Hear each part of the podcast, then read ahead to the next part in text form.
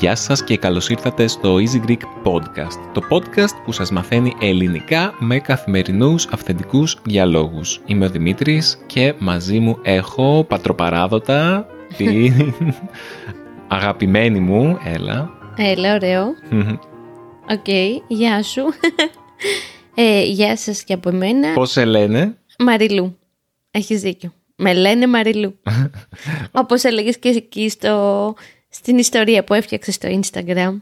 Ναι, ε, στο Reel από, το, από τη Ναι, συνέντευξη μπράβο. που έκανες. ε, ναι. Αχα. Ναι, και πήγε και πάρα πολύ καλά και ευχαριστούμε γι' αυτό.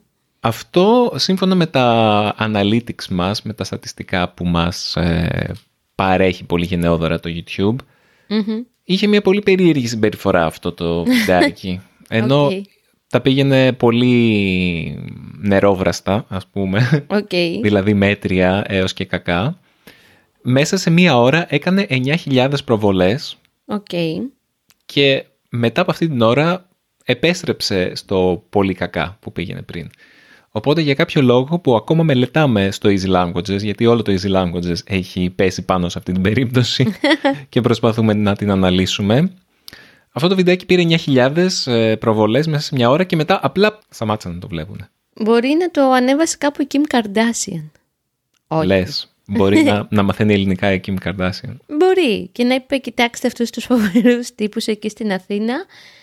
Ναι και όλοι οι φαν που δεν είναι και λίγοι θαυμαστές της Kim, έτσι δεν τη λένε δεν είμαι και σίγουρη, ε, να μπήκαν και να το είδανε. Ναι, κάποιος το ανέβασε κάπου, ο οποίος κάποιος, εντάξει, είναι δυνατός influencer, φαντάζομαι. Δεν νομίζω ότι έγινε αυτό. Όχι, αλλά Γιατί αυτό θα σημαίνει ότι για κάποιο λόγο μετά το κατέβασε. Έτσι δεν είναι. Γιατί σταμάτησε. ναι, είπε τελικά είναι βλακεία. Ε, νομίζω ότι γενικά τα reels στο Instagram Αχα. και μ, τα shorts στο YouTube, γιατί στο YouTube έγινε αυτό, Οκ, έχει παρόλο που δίκιο, και στο Instagram το ανεβάσαμε, για να, για να πούμε σε όσους δεν ξέρουν τι είναι αυτά. Ε, γενικά το Instagram και το YouTube κλέβουν ιδέες άλλων υπηρεσιών, ειδικά το Instagram. Έχει κλέψει το Snapchat. Κάποτε ήταν αυτό που πρώτο έβγαλε το να βγάζεις ένα story, το οποίο μέσα σε 24 ώρες να εξαφανιζόταν. Αυτό πρώτα το έκανε το Snapchat. Μετά ήρθε το TikTok που έκανε αυτό το κόλπο ότι μπορείς να έχεις βίντεο μέχρι ένα λεπτό. Νομίζω είναι 30 δευτερόλεπτα. Το TikTok ήταν Δεν κάποτε ξέρω. 30 δευτερόλεπτα.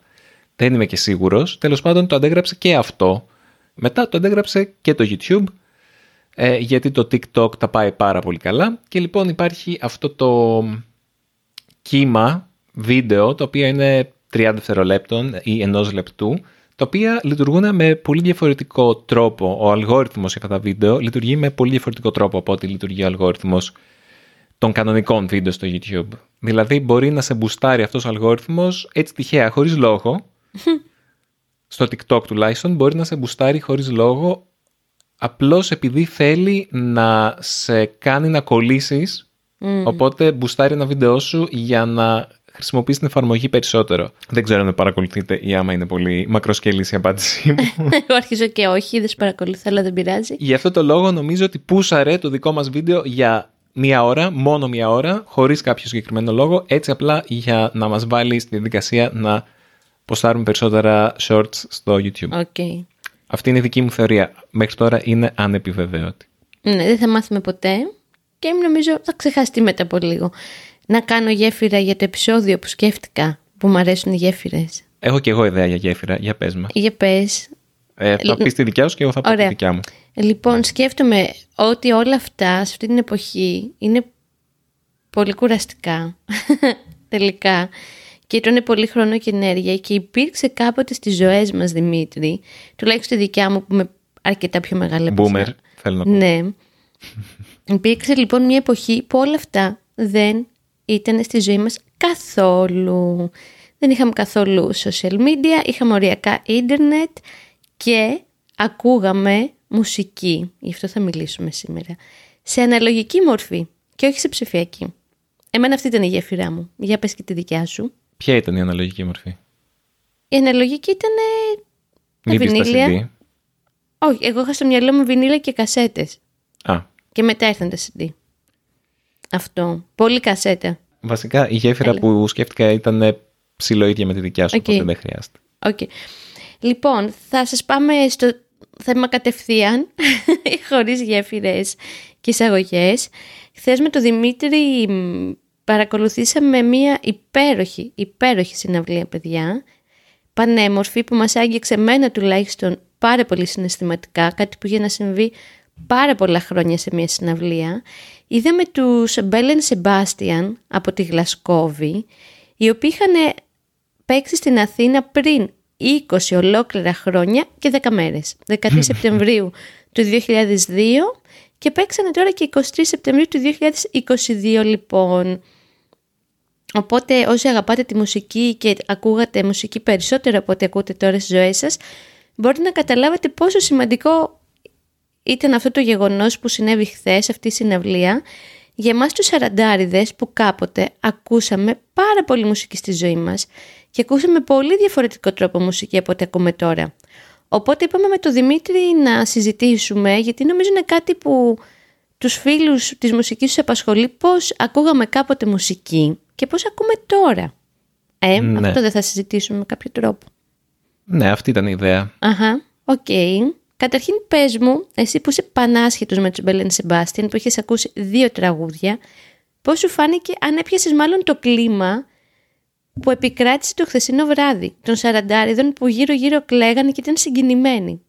Το κατάλαβες ή όχι; Εγώ είδα ένα συγκρότημα το οποίο είχε πολύ καλή επαφή με το κοινό. Μμμ. Ήταν ένα συγκρότημα το οποίο είχε περάσει τις δόξες του. Δηλαδή είναι στην Κατιούσα, ας πούμε. Οκ. Ε, έχουν μεγαλώσει τα μέλη του και όπως είπες και εσύ βγάλανε τρία άλμπουμ πριν 20 χρόνια, 25 Παραπάνω. χρόνια Μμμ. τα οποία πήγανε καλά και από τότε δεν βγάλανε κάτι καλό.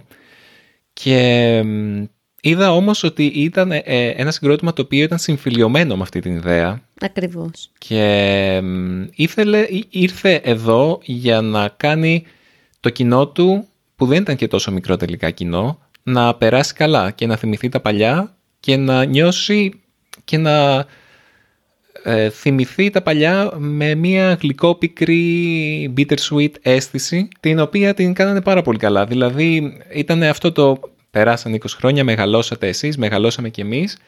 Ε, ας περάσουμε δύο ώρες εδώ παίζοντας τη μουσική που αγαπάμε σαν ένα ε, cozy event το οποίο θα γεμίσει το Σαββατοκύριακό μας με γλύκα. Πραγματικά. Ακόμα και εγώ που δεν τους συμπαθώ, δεν δεν είναι ότι δεν τους συμπαθώ, αλλά Ε. όσο, όσο τους είχα ακούσει, δεν τους συμπαθούσα, όχι επειδή δεν, για κάποιο λόγο δεν τους συμπαθούσα, απλά μου ήταν αδιάφοροι. Δηλαδή, η μουσική τους μου πα, παραήτανε αυτό το γλυκανάλατο που λέγαμε πριν λίγες μέρες. Αυτή είναι η νέα μου αγαπημένη λέξη, το γλυκανάλατο. Είναι μια σύνθετη λέξη που απαρτίζεται από το γλυκός και το ανάλατος. Κάτι το οποίο είναι γλυκό, μεν, αλλά του λείπει η νοστιμιά δε. Ναι, είναι στη μια που μπορεί να δώσει το αλάτι σε ένα φαγητό. Ακριβώς. Οπότε κάτι το οποίο είναι κάπως ε, μ, σόπι, θα λέγαμε στα αγγλικά ίσως. Τέλος πάντων, ε, όπως και ο φίβος Δελιβοριάς, είναι γλυκανάλατος, ας το πούμε και αυτό. Αμάν. Έτσι και η Μπέλαν Σεμπάστιαν μου φαινόντουσαν γλυκανάλατοι, αλλά μερικές φορές αυτό το γλυκανάλατο τελικά είναι όμορφο. Δηλαδή αυτό το ρομαντικό συνέστημα του να αφήνεσαι σε αυτό το feel good, την ε, όμορφη αίσθηση, είναι, είναι όμορφο. Και ακόμα και εγώ που δεν τους ξέρω και δεν ξέρω τα τραγούδια τους πέρα από δύο-τρία που αναγνώρισα μέσα στη συναυλία και αυτά, το ένα από το ραδιόφωνο και τα άλλα δύο από σένα.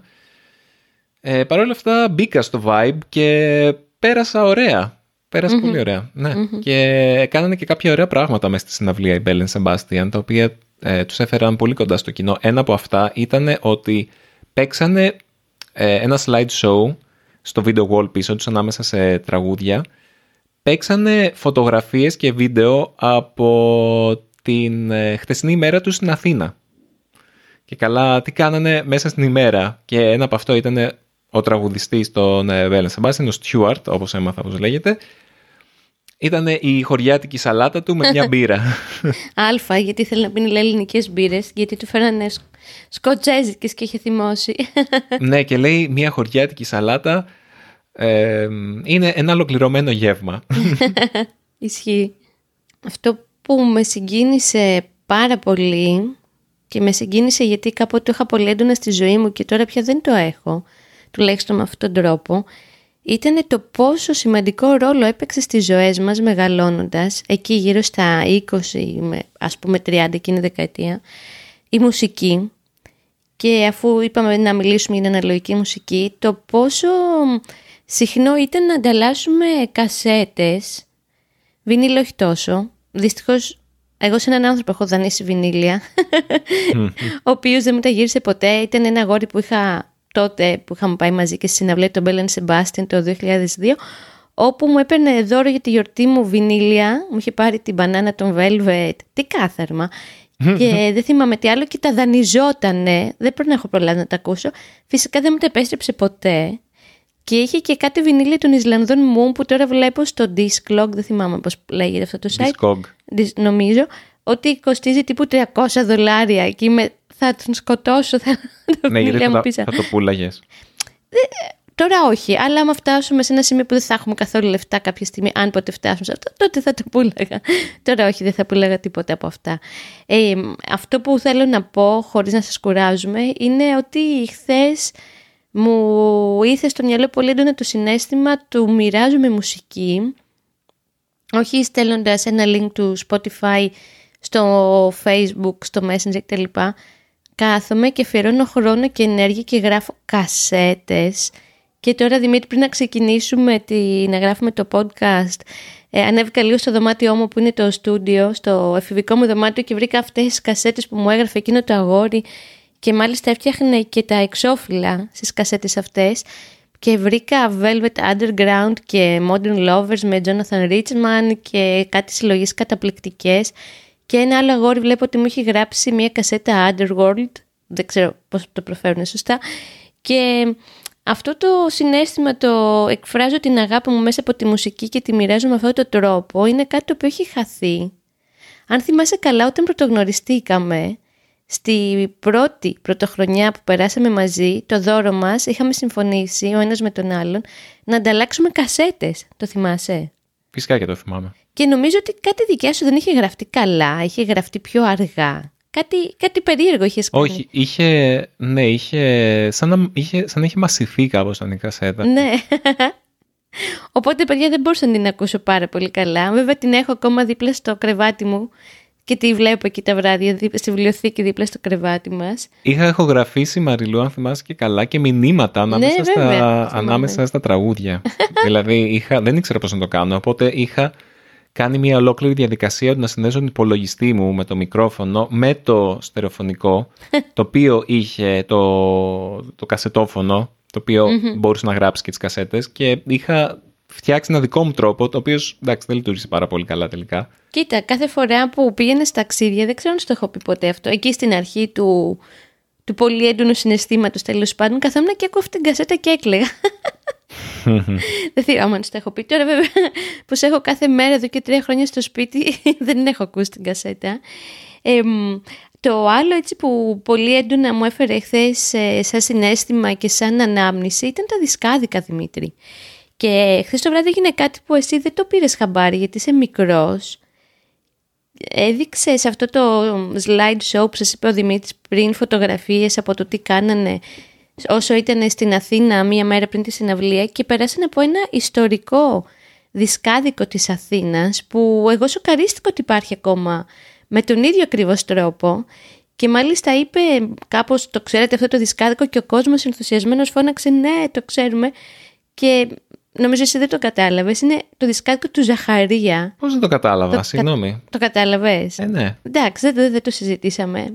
Επειδή δεν παίρνουμε βινίλια με τον Δημήτρη γιατί πια έχουμε στήσει ένα πολύ ωραίο ηχοσύστημα με pick-up στο σαλόνι μας αλλά δεν δεν έχουμε μπει πολύ στη διαδικασία το πηγαίνουμε σε δισκάδικα. Πηγαίνουμε σε δύο-τρία συγκεκριμένα. Σε αυτό το, επειδή είναι πολύ παλαιακό το συγκεκριμένο δισκάδικο. Ο λόγος που το κάνουμε είναι, είχαμε συμφωνήσει, αν και εγώ έχω πάρει κάποιους δίσκους αγαπημένων ε, δίσκων καινούριους, είχαμε πει ότι έχουμε ήδη τόσους πολλούς δίσκους κληρονομημένους που δεν υπάρχει λόγος να ψάξουμε για άλλους.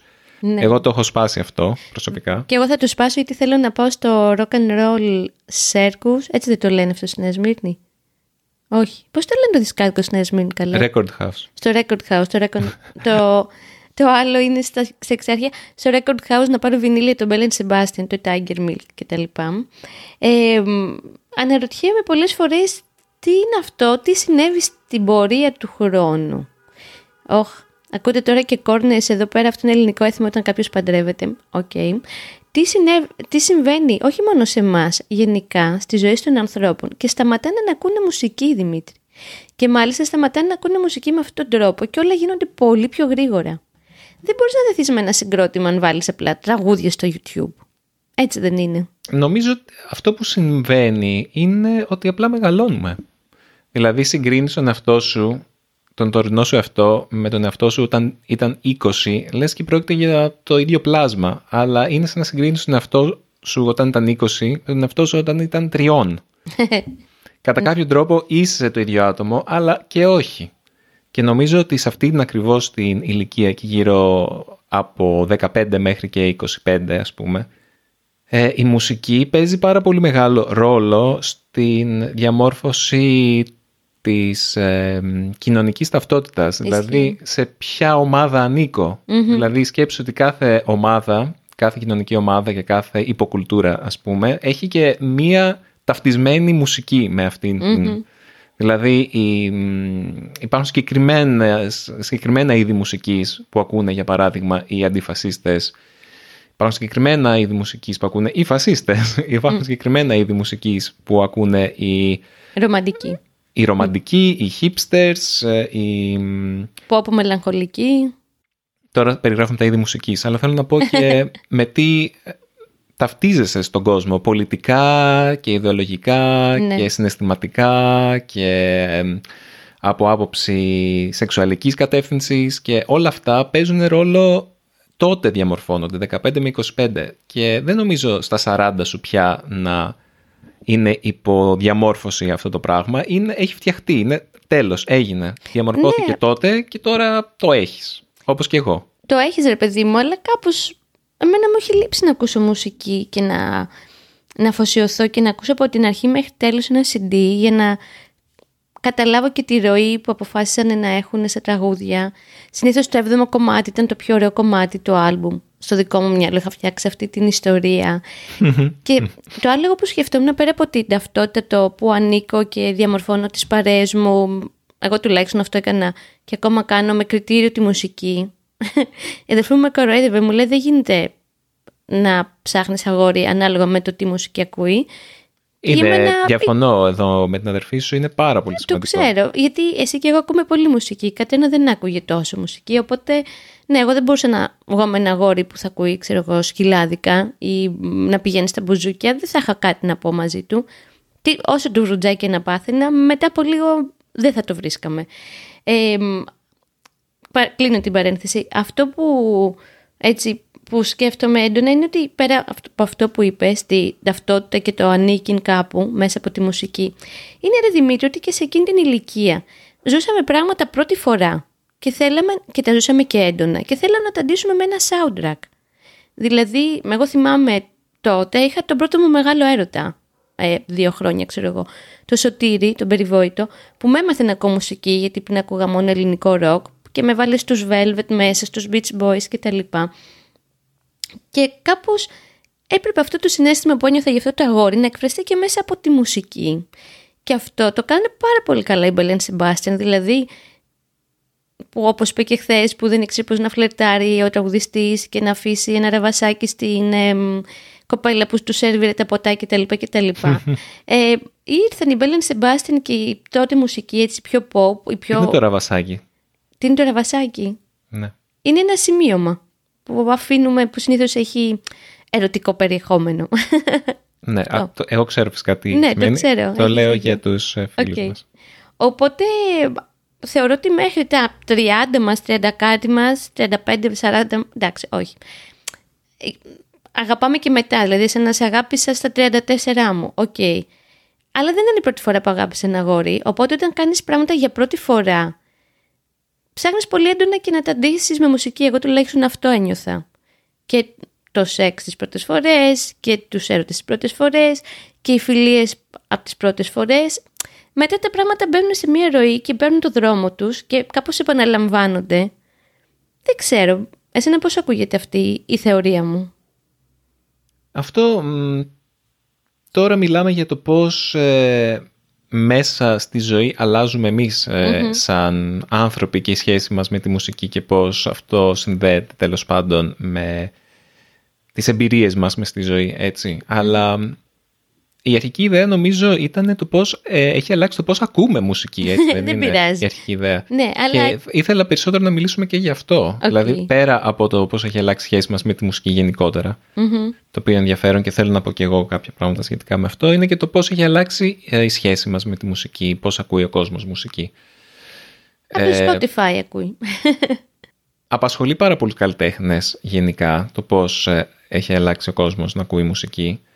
Και άκουγα μια συνέντευξη του Steven Wilson, που είναι ο δικός μου αγαπημένος καλλιτέχνης και μουσικός και η μπάντα του που τον έκανε διάσημο, η Porcupine Tree, βγάλαν καινούριο δίσκο τώρα το καλοκαίρι και θα κάνουν και tour, κάνουν ήδη tour και θέλουμε να πάμε να τους δούμε εγώ δηλαδή και έχω τρελαθεί. Τέλος πάντων αυτός είναι ένας ε, καλλιτέχνης ο οποίος πιστεύει πάρα πολύ στην, στο δισκο και μισεί την ε, βιομηχανία της μουσικής όπως έχει εξελιχθεί τώρα που βασίζεται στο streaming.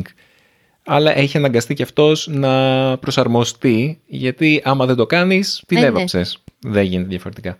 Και τέλος πάντων ε, μιλάει πολύ για την μονολυθικότητα τέλος πάντων της μουσικής και σε μια συνέντευξή του που είναι πάρα πολύ ωραία συνέντευξη αυτή ε, έλεγε στον, είπε σε μια φάση στον συνέντευξιαστή έχετε παρατηρήσει ποτέ ότι ε, τα τελευταία χρόνια μάλλον όχι του κάνει μια άλλη ερώτηση θέλω να σας κάνω μια ερώτηση του λέει έχετε ακούσει ε, μουσική να παίζει μέσα από αυτοκίνητα που να μην είναι rap ή trap τα τελευταία χρόνια, οποιαδήποτε στιγμή, να είσαστε στο φανάρι και να περνάει και να σταματάει ένα αυτοκίνητο δίπλα σας και να ακούετε μουσική από μέσα και να είναι κάτι άλλο πέρα από rap και trap.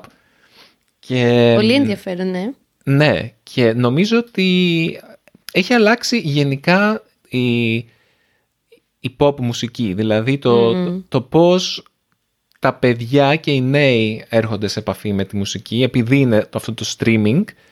Και νομίζω ακριβώς επειδή έχει αλλάξει όλος ο τρόπος που ακούμε μουσική, είτε είναι τα ραδιόφωνα, είτε είναι οι δίσκοι, είναι όλα αυτά, έχει επιβληθεί κάποιο είδους εμ, μονοπόλιο στο είδος μουσικής που κάνει όλα τα παιδιά και όλους τους νέους να ακούνε συγκεκριμένα είδη. Και μόνο τα παιδιά από τα οποία νιώθουν την ανάγκη να, α, όχι να ανεξαρτητοποιηθούν, νιώθουν την ανάγκη να ξεχωρίσουν, Διαφοροποιηθούν. να Μμμ. διαφοροποιηθούν, ευχαριστώ, να, διαφο- να διαφοροποιηθούν από το σύνολο, ψάχνονται με άλλα είδη μουσικής. Ε, για τους περισσότερους ανθρώπους, εντάξει δεν ξέρω άμα είναι οι περισσότεροι, αλλά άμα δεν ενδιαφέρεις ιδιαίτερα για τη μουσική, απλά θα ακούσεις αυτό το οποίο είναι το κλασικό, το, αυτό, που θα σου σκουπίδι. σερβ- το- που- αυτό που θα σου σερβίρει το οτιδήποτε, αυτό το οποίο είναι το hit, αυτό που θα ακούσεις στο club, αυτό το οποίο... Δηλαδή η μουσική δεν θα είναι αυτός σκοπός, η μουσική θα είναι η... Το, Το χαλί. ναι, θα είναι το χαλί το οποίο θα συντροφεύει κάποιες συγκεκριμένες στιγμές σου, αλλά δεν σε ενδιαφέρει και ιδιαίτερα ο καλλιτέχνης ή το τραγούδι. Ή... Θα μπορούσε να είναι οποιοδήποτε άλλο, δεν σε νοιάζει. Δηλαδή αυτό είναι... Δεν δεν μπορώ να το εξηγήσω διαφορετικά. Βέβαια, αυτό ήταν... Πάντα υπήρχε αυτό στη Ε, μουσική. Νομίζω δηλαδή, είναι πιο έντονο τώρα, Δημήτρη. με τα ραδιόφωνα, κάποτε δεν είχε streaming, είχες ραδιόφωνα, αλλά κάποτε ίσως έχει να κάνει και όλο αυτό το, το ότι πλέον οι λίστες ε, είναι προσαρμοσμένες στα δικά σου γούστα. Μμ. Ξέρω εγώ, είναι πάρα πολύ περίπλοκο το θέμα της μουσικής τώρα, αλλά από την άλλη μας έχει επιτρέψει να ψάχνουμε μουσική με τόσους διαφορετικούς τρόπους. Δηλαδή, μα- είναι τόσο εύκολο πλέον να ανακαλύπτεις μπάντες και μουσικές που ποτέ δεν θα έβρισκες επειδή ο αλγόριθμος σε ξέρει και σου λέει hm, έχεις ακούσει αυτό, αυτό και αυτό, για άκου και αυτό, μπορεί να σε αρέσει και έχω ανακαλύψει εξαιρετικές δουλειές μέσα από αυτόν τον τρόπο και από το Spotify και από το YouTube. Εγώ νομίζω, Δημήτρη, ότι ω αποστάκια που είμαι μερικές φορές, ε, το καλύτερο που έχουμε να κάνουμε εμείς που αγαπάμε τη μουσική είναι να κάνουμε ένα συνδυασμό. Δηλαδή, να μην αποκλείσουμε τίποτα. Και αυτό που λες ότι έχετε πληροφορία και μουσική στα αυτιά μας που δεν θα ακούγαμε ποτέ και αφρικάνικα συγκροτήματα και από Δυτική Αφρική που γουστάρουμε και μέσα από το online σταθμό στο Παρίσι που ακούμε τώρα τελευταία στο σπίτι κτλ. κτλ. Από την άλλη, εγώ νιώθω ότι οφείλουμε απέναντι στους καλλιτέχνες που αγαπάμε μία στο τόσο να πηγαίνουμε να αγοράζουμε τη δουλειά τους. Αυτό. Οπότε κάνουμε και εμείς το κομμάτι μας και φτιάχνουμε τη δισκοθήκη μας, γιατί ναι, έχουμε πάρα πολλά βινίλια από τους γονείς μας, πάρα πολλά παιδιά, αλλά σιγά σιγά, ναι, φτιάχνουμε και τη δικιά μας αισθητική για να ακούσει και ο Σταύρος μουσικές που αγαπάμε, αλλά να ακούσουμε και εμείς, όχι μόνο ο Σταύρος. Οπότε πιστεύω ότι όλα τελικά στη ζωή χρειάζονται ένα συνδυασμό, να μην αποκλείσει τίποτα. Δηλαδή φυσικά και θα ακούσουμε YouTube και θα μας βγάλει το... Πώς το λέει το Last FM κάποτε που ήταν επανάσταση similar artist. Όταν το είχα δει Δημήτρη ναι. αυτό πρώτη φορά. Καταρχήν τρελάθηκα πρώτη φορά που δεν το last.fm. Δεν ξέρω καν αν υπάρχει ακόμα. Υπάρχει. Υπάρχει που έμπαινες και έβαζες. Εγώ θυμάμαι το ανακάλυψα γιατί έψαχνα να ακούσω περισσότερο Devendra Banhart και μου έβαλε εκεί full Devendra, άκουσα πολύ και από κάτω είχε ε, τύπους που, μια, που η μουσική τους έμοιαζε με τον Devendra και λέω πώς το κάνει αυτό; Που να ξέρετε τώρα ότι απλά αυτό θα ήταν ε, βούτυρο στο ψωμί μας το να βρίσκουμε πράγματα τα οποία μας ενδιαφέρουν μάλλον να μας βρίσκουν πράγματα. Από την άλλη ναι ανυπομονώ να να βρούμε λίγο χρόνο που είναι έτσι τόσο περιορισμένο στις ζωές μας πια και να πάμε σε ένα δισκάδικο και να... Σήμερα μετά από τη, από τη χθεσινή συναυλία έπεσαν πολλά τηλέφωνα παιδιά, μίλησε έτσι με φίλους που είχαν να τους δω πολλά χρόνια ή πολύ καιρό τέλος πάντων και τους είδα από μακριά συναυλία. Ή ξέρω ότι ήταν εκεί και δεν ανταμώσαμε οπότε πήρα τηλέφωνο να δω τι κάνουν, πήραν και εκείνοι να μιλήσουμε και με πήρε ο φίλος μου ο Κώστας, είμαστε φίλοι 20 χρόνια πια, όσο δηλαδή ήταν και ο καιρός που πέρασε χωρίς να δω του Μπέλεν Σεμπάστιαν. Και μου είπε Μαριλού, πήρα να σου πω ένα ευχαριστώ. Γιατί εσύ μου έμαθες τους Μπέλεν Σεμπάστιαν. Εγώ αυτό δεν το θυμόμουν σαν γεγονός. Μου λέει, Δεν θυμάσαι ρε που ερχόμουν.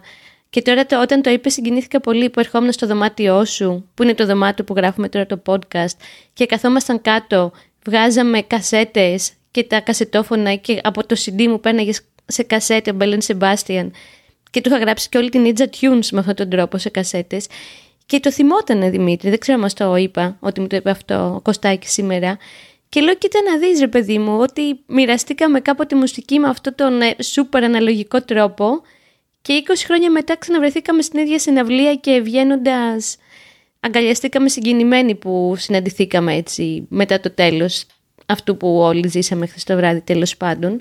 Οπότε μπορεί να είμαστε λίγο γέροι και ρομαντικοί να ακουγόμαστε. Εγώ είμαι υπέρ του απλά ακούτε μουσική με όποιον τρόπο μπορείτε.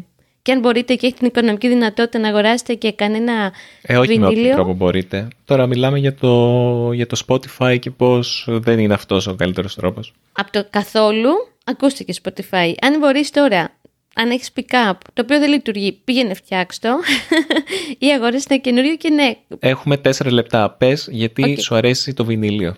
Γιατί μου αρέσει το βινίλιο, γιατί μου αρέσει ναι. το χράτς χράτς, να ακούω αυτό το... Όσο περνάει ο καιρός που παλιώνει, καταλαβαίνω το χρόνο μέσα από το βινίλιο. Ε, και είναι και όμορφο αισθητικά. Μ' αρέσει το εξώφυλλο, μ' αρέσει να διαβάζω τους συντελεστές, mm. τις ιστορίες, να βγάζω αυτό το βιβλιαράκι που έχει μέσα και να το μελετάω. Είναι ο ίδιος λόγος που, περίπου ο ίδιος λόγος που θέλω να έχω μια βιβλιοθήκη και να μην έχω τα πάντα στο Kindle. Ευχαριστώ. Περίπου. Ε, Επίσης, ήθελα να προσθέσω γρήγορα ότι οι καλλιτέχνες πλέον δεν βγάζουν πολλά λεφτά από ε, τους ναι. δίσκους, δεν τους στηρίζεις πάρα πολύ, γιατί εντάξει, τους στηρίζεις, αλλά δεν υπολογίζουν τόσο πολύ τις πωλήσεις των δίσκων. Περισσότερο ε, υπολογίζουν τις πωλήσεις των δίσκων και τους δισκους στο να κάνουν τα καινούργια τραγούδια έτσι ώστε να έρθει περισσότερος κόσμος στις συναυλίες. Νομίζω τώρα ναι. οι συναυλίες είναι πιο σημαντικές από ό,τι ήταν κάποτε okay. περιέργως. Και νομίζω ότι αυτό που έγινε με τους Bell Sebastian χτες δείχνει το γιατί οι συναυλίες είναι πάρα πολύ σημαντικές Ναι, ρε, πια στον εξατομικευμένο κόσμο που ζούμε τώρα που όλα είναι ένας αλγόριθμος ο οποίος σου σερβίρει περιεχόμενο και πράγματα που λέει ότι σ' αρέσουν και είναι τελείως αποκομμένος ένας λογαριασμός ας πούμε του Spotify από τον άλλον και δεν υπάρχει αυτό το σου προτείνω τραγούδια και υπάρχει ένα μοίρασμα. Στις συναυλίες βρισκόμαστε όλοι εμείς μαζί και μοιραζόμαστε μια εμπειρία. Αυτό. Και τώρα αυτό που ζήσατε εσείς ήταν αυτό ότι πόσος κόσμος ήταν εκεί από, από πριν 20 χρόνια Ου. και είδες κόσμο από, από τότε. Πραγματικά. Και νομίζω αυτό είναι το κομμάτι που μας λείπει, δηλαδή η μοιρασιά, απ' της, η μοιρασιά της εμπειρίας της μουσικής και Ακριβώς. κάπως πρέπει να ξαναέρθουμε σε αυτό. Και οι συναυλίες είναι ο, ο καλύτερος τρόπος προς το παρόν. Εγώ θέλω να κλείσω με ένα μήνυμα στο Stuart των Belle and Sebastian που αν κάποια στιγμή ακούσει να ξέρεις ότι αν δεν ήμουν παντρεμένη με τον Δημήτρη θα σε παντρευόμουν. Χορεύεις πάρα πολύ ωραία. και ο Δημήτρης χορεύει πολύ ωραία όμως παιδιά. Η αλήθεια είναι πως είναι 54 χρονών και δεν του φαίνεται και πολύ. Οκ, ναι. Λοιπόν, χαιρετάμε γιατί ο χρόνος τελειώνει. Ε, να είστε καλά να ακούτε μουσική. Ή να ακούτε μουσική για να είστε καλά. Δεν ξέρω τι προηγείται τίνος. να ακούτε μουσική για να είστε καλά, για να ακούτε μουσική για να είστε καλά. Αυτό. Γεια και χαρά. Όπως πάντα, άμα θέλετε να επικοινωνήσετε μαζί μας, στείλτε μας ένα email ή ένα ηχητικό μήνυμα στο podcast παπάκι easypavlagreek.org ή αφήστε μας ένα σχόλιο στο easygreek.fm. Μας αρέσει πάρα πολύ να ακούμε τα σχόλιά σας. Μας αρέσει πάρα πολύ να διαβάζουμε τις παρατηρήσεις σας, τις ε, ερωτήσεις σας, τις απορίες σας, ε, τις διορθώσεις σας, τα, σχόλια, τα πάντα, τα πάντα. Στείλτε μας και άμα ειδικά στείλτε μας και μπορεί να το συζητήσουμε και εδώ, στον αέρα εντός εισαγωγικών. Γεια και χαρά. Τα λέμε στο επόμενο επεισόδιο του Easy Greek Podcast. Γεια σας και από μένα.